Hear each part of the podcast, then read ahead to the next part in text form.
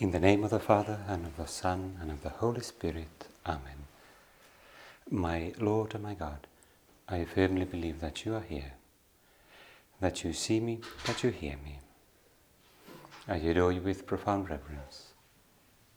I ask you for pardon of my sins and for grace to make this time of prayer fruitful. My Mother Immaculate, Saint Joseph, my Father and Lord, my guardian angel, intercede for me. Do you ever have that uh, pressure, interior pressure or uncertainty whether you are pleasing to God? I want to do our meditation this evening about this question, which is at the same time simple one and quite a complex one. In a sense, as we are children of God, we are His creatures and we are people who want to do God's will. It's good for us to ask sometimes ourselves in prayer or even in the middle of the day Am I doing what God wants me to do? Am I doing what God would like me to do? Am I doing what is pleasing to God? It is a good question. I was thinking about this recently because I kind of uh, bumped into a text from Saint Jose Maria Escrivá in which he was writing in a kind of diary in a retreat. Um, that he wanted to, he had a kind of childish desire, as he says, to make my Father God happy when he has to judge me. Desire to make God happy when he has to judge me. Maybe we don't think so much about when God has, has to judge me. I don't know if you think about it much. Um, but it was an interesting thought that he had this desire that God would be happy, He would kind of feel good when we come to that final encounter with Him, when we are received into His complete presence at the end of this life. And God could say, like a happy father, like, wow, welcome, son, like, welcome to eternal life. I think it is a good question to often ask myself, am I doing what God is expecting of me? Am I doing His will? Am I doing what is pleasing to Him? But there is a danger. There is a danger that this question becomes motivated not by love, but by fear, by a kind of perfectionism, the desire to be perfect in the eyes of God, in His presence. In other words, that we would like to feel perfect, to be pleasing to God, so that we would somehow qualify, that we would somehow be worthy of His love, be worthy of His blessings.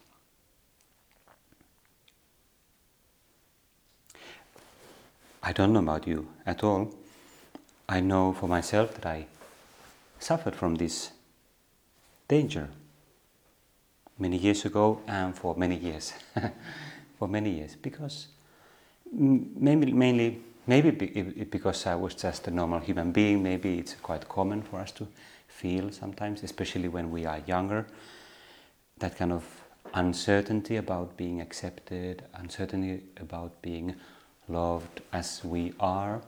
We have this inner tension towards pleasing others. Certainly, it was partly in my own case because my parents had divorced when I was quite young, and and that had left kind of an unconscious insecurity in my soul about kind of that basic security of life. I don't say that at all to judge them, and we have discussed it, and I'm very grateful for them for many, many things it was they were themselves kind of victims of a certain atmosphere in society and so on. And many things have become great afterwards. But it was a fact that it left this kind of uncertainty, kind of wound, which made me, especially my youth and my early 20s, very sensitive in an unhealthy way, sensitive towards am I accepted? How am I perceived by others? Do I please others? Um, I'm not going to do a meditation about how I evolved and, and kind of uh, grew out of that. Thanks be to God and with His grace I did.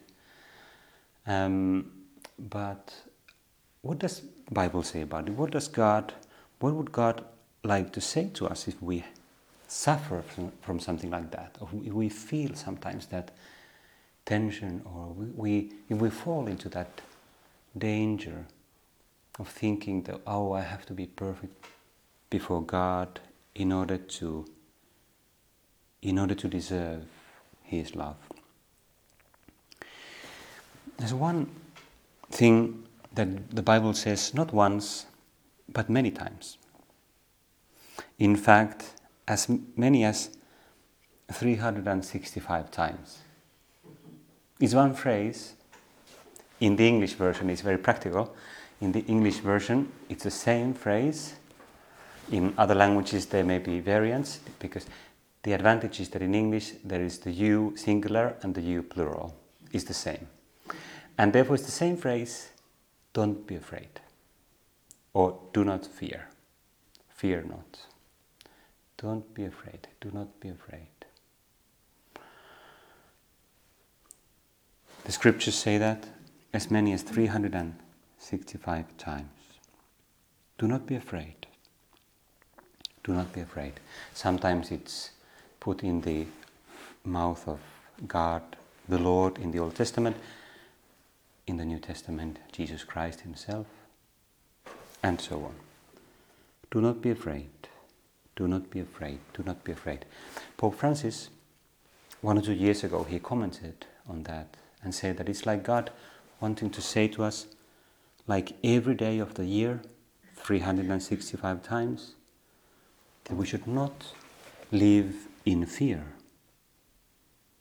but in that security of God's children, His very dear children.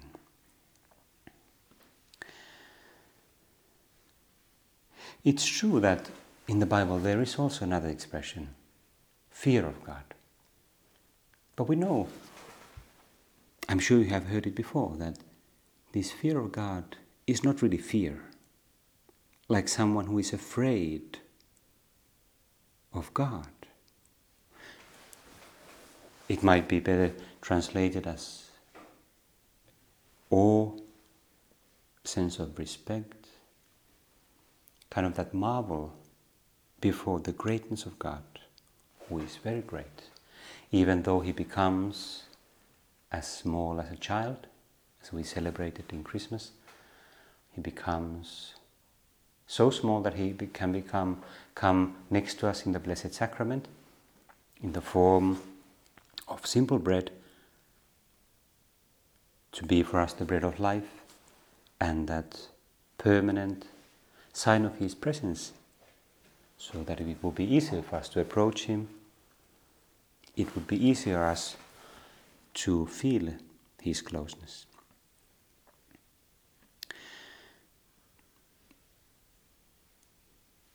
Jesus, in this moment of prayer and meditation, we want to somehow take a step in that relationship of trust towards you.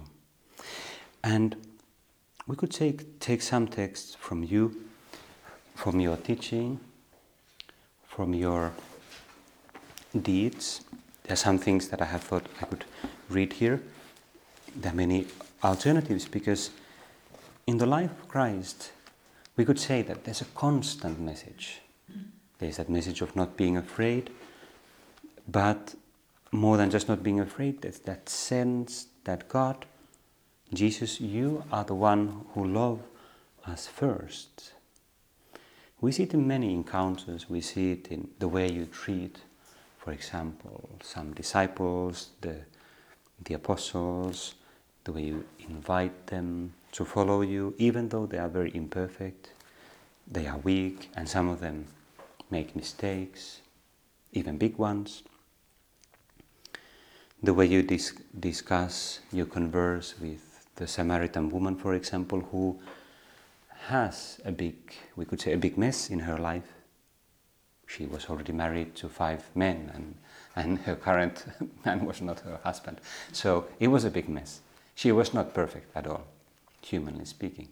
And yet, Jesus, you start this dialogue with her, and in no moment you show kind of disrespect, but always a great concern towards her salvation. And in fact, she becomes a kind of apostle, a disciple who talks about and proclaims the coming of the Messiah, the Christ. There are those parables the parable of the prodigal son, the parable of the lost sheep, the parable of the lost coin.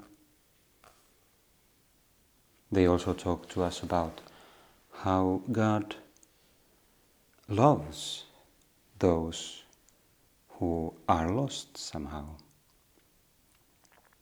For example, in the parable of the lost sheep,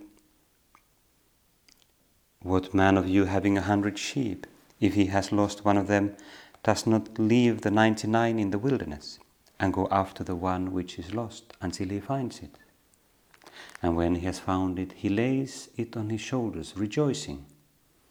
And when he comes home, he calls together his friends and his neighbors, saying to them, Rejoice with me, for I have found my sheep which was lost. Just so I tell you, there will be more joy in heaven over one sinner who repents than over 99 righteous persons who need, who need no repentance. Or what woman having ten silver coins, if she loses one coin, does not light a lamp and sweep the house and seek diligently until she finds it? And when she has found it, she calls together her friends and neighbors, saying, Rejoice with me, for I have found the coin which, is, which I had lost. Just so I tell you, there is joy before the angels of God over one sinner who repents. And that those parables are followed by the parable of the prodigal, prodigal son, a longer parable, but which even more powerfully tells the same story. The son who had taken the property of his father, the, his inheritance, and gone away to a foreign country and then wasted his life, wasted the property. And when he comes back, he thinks he's a great sinner.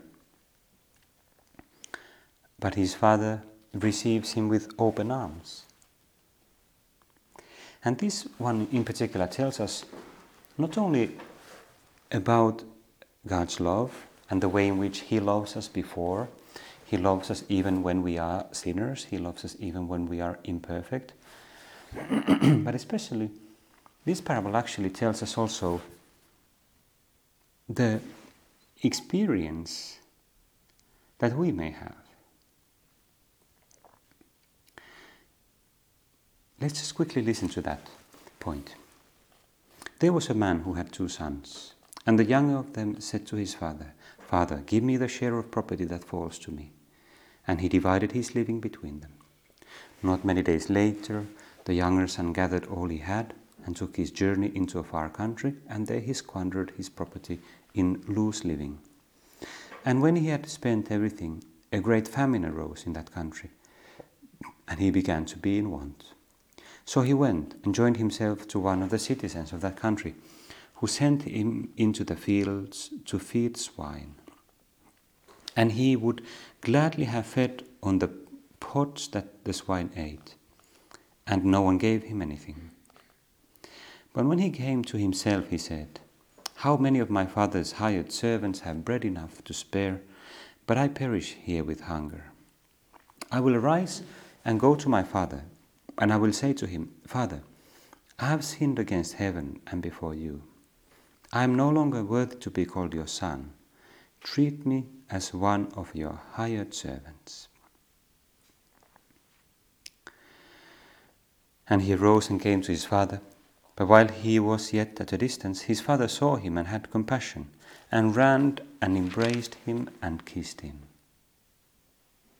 And the son said to him, Father, I have sinned against heaven and before you. I am no longer worthy to be called your son.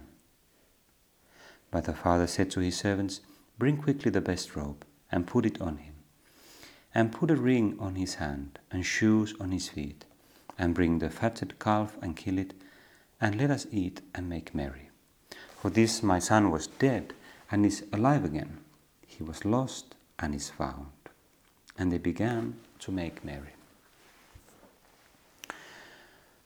And it continues with the story of the other son, but we can leave that for the moment. This parable tells us something about the way in which the challenge we have. We are imperfect. We are somehow in God's presence. We are like, like most of us at least. I don't know about you, but I know about myself and about most people. we are a little bit like the prodigal son. We try to love God, we try to follow His will, but many times we fail.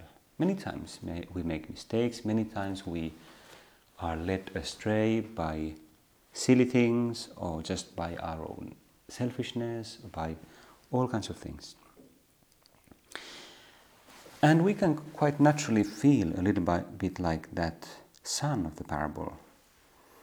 He says quite rightly, he wants to say to the father, I have sinned against heaven and before you. I am no longer worthy to be called your son. Treat me as one of your hired servants. He wants to go back to his father's house, but not as a son, rather as a servant. Now, that idea of the servant actually is very interesting because that is the contrast. A servant or a slave, it's another translation is someone who, in a sense, is afraid. He is not aware of being loved as he is.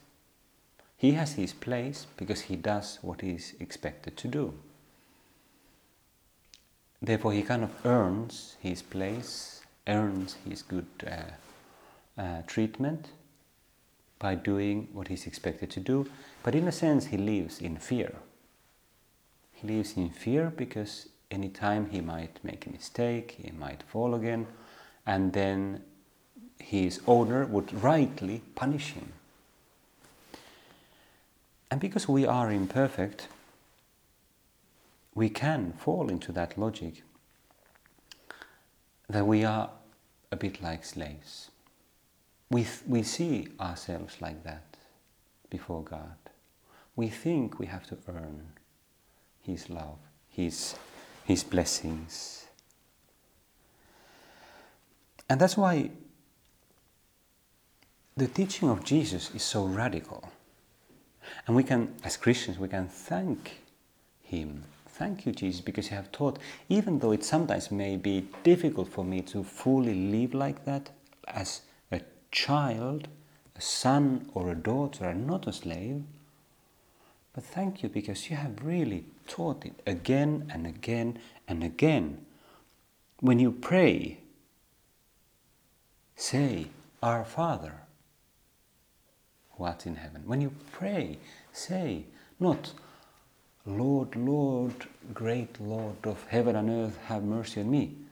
We might also say that if we feel terrible, but, but Jesus says, when you pray, say, Our Father, who art in heaven. Feel yourself like a child. Feel yourself as his children. There is one place in Scripture where Jesus says, Be perfect. That's at the end of the Sermon on the Mount be perfect as your heavenly Father is perfect. But look, we considered before that challenge of wanting to be perfect before God in order to be loved by Him, to be accepted by Him. But Jesus doesn't say, do everything perfectly or else. He says, be perfect as your Heavenly Father is perfect. Be perfect with His perfection, not yours. And it's exactly what we found just a minute ago in the parable of the prodigal son. When the son comes back to the house of his father, the father said to his servants, Bring quickly the best robe and put it on him, and put a ring on his hand and shoes on his feet. Make him into my son. Dress him as I want him to be dressed, not by what he has, but what, by what I have. The holy, holiness to which God calls us is a kind of perfection, but it's not a perfection of our own doing. It's not that perfection that we can offer to God as something we have produced. Like trying to do everything perfectly in order to then to go to God and say, Look here, I have done these things so perfectly. Now I'm worthy. Now I'm finally worthy to be called your son. We, we might do that, and if we do it sincerely, probably God will say to us, Thanks, I kind of smile at us. As we have been like little children who have just offered something to Him that was came from Him anyway maybe it's a bit like a little child that goes to his parents and uh, has made a kind of a this sand cake or something and we bring to daddy look at this i've done this sand cake and so on. He's like wow that's great wonderful.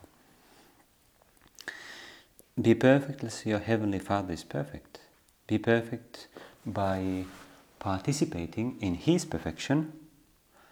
Be perfect by allowing him to work in you be perfect by allowing Him to enrich you with His gifts, by allowing Him to love you. Allowing Him to love you even when you are imperfect.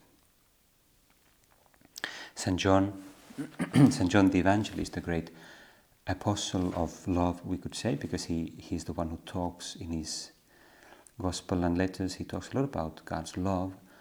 He has that great phrase of God is love. Of course, God's love is much more than our kind of superficial idea of love. Nevertheless, he says that this is the love of God.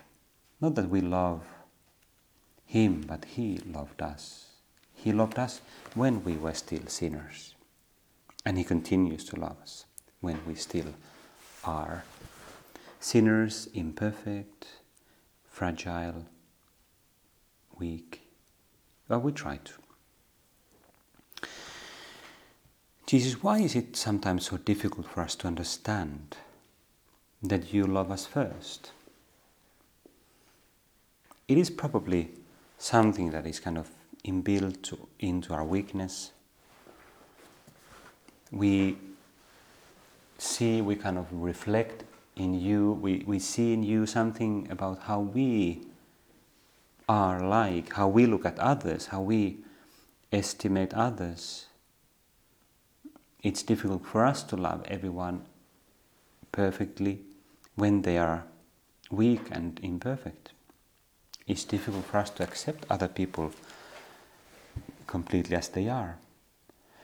And the key if we come back to that beginning of the meditation, that challenge that we may sometimes have, that we feel this tension, kind of un, this unhealthy desire to please God in order to be accepted by Him, what can we do with those feelings, with that, with that tension?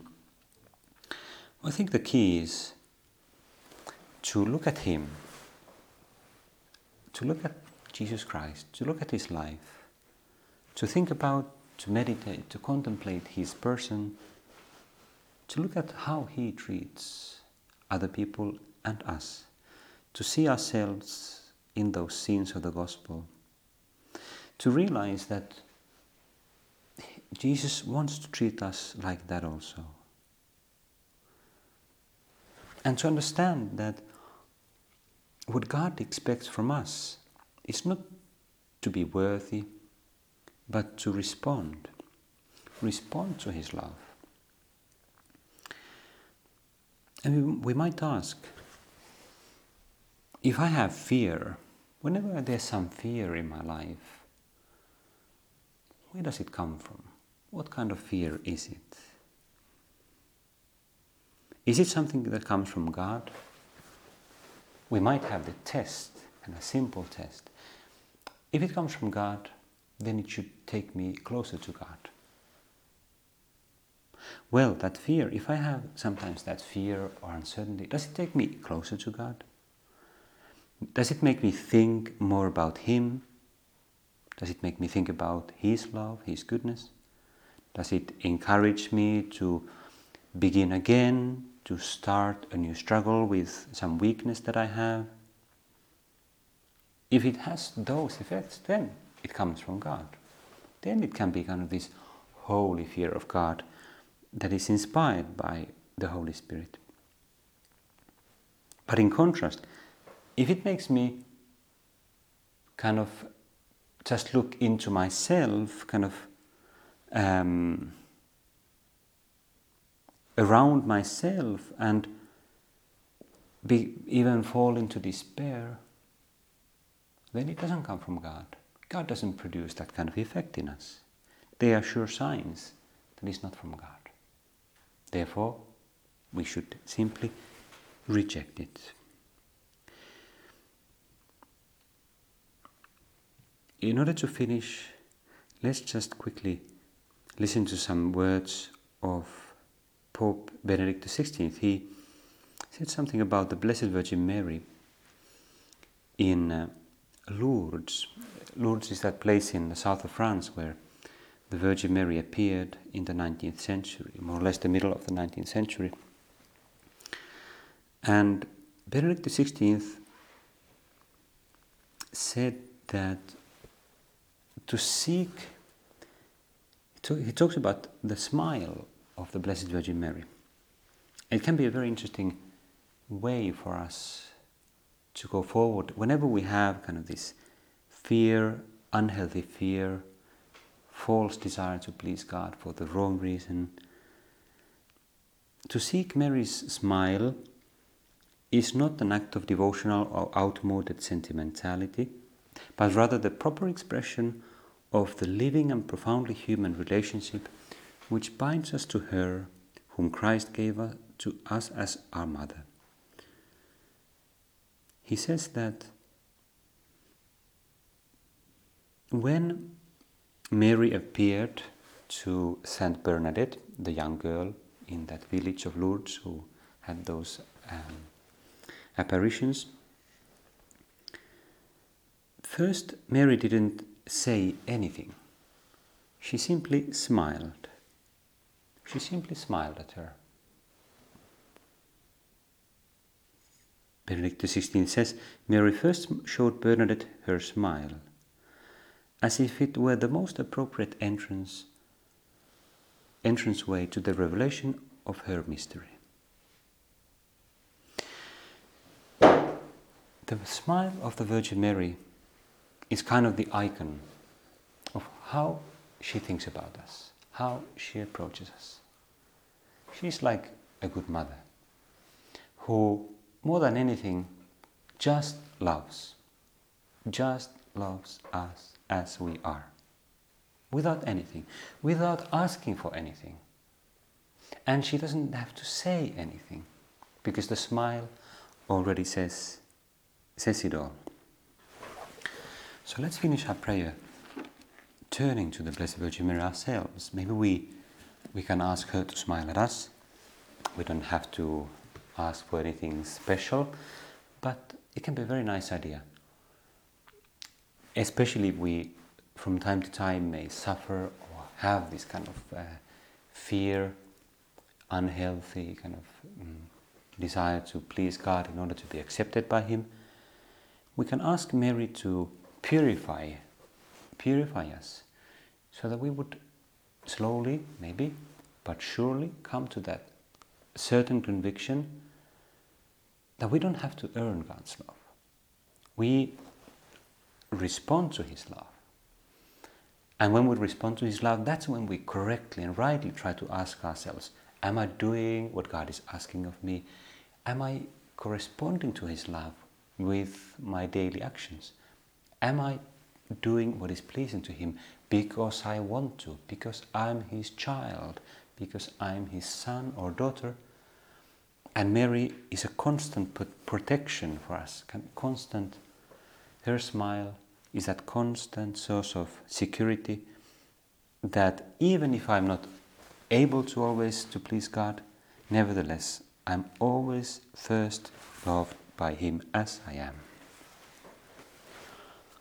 I give you thanks, my God, for the good resolutions, affections, and inspirations which you have communicated to me in this time of prayer. I ask you for help to put them into effect. My Mother Immaculate, Saint Joseph, my Father and Lord, my guardian angel, intercede for me.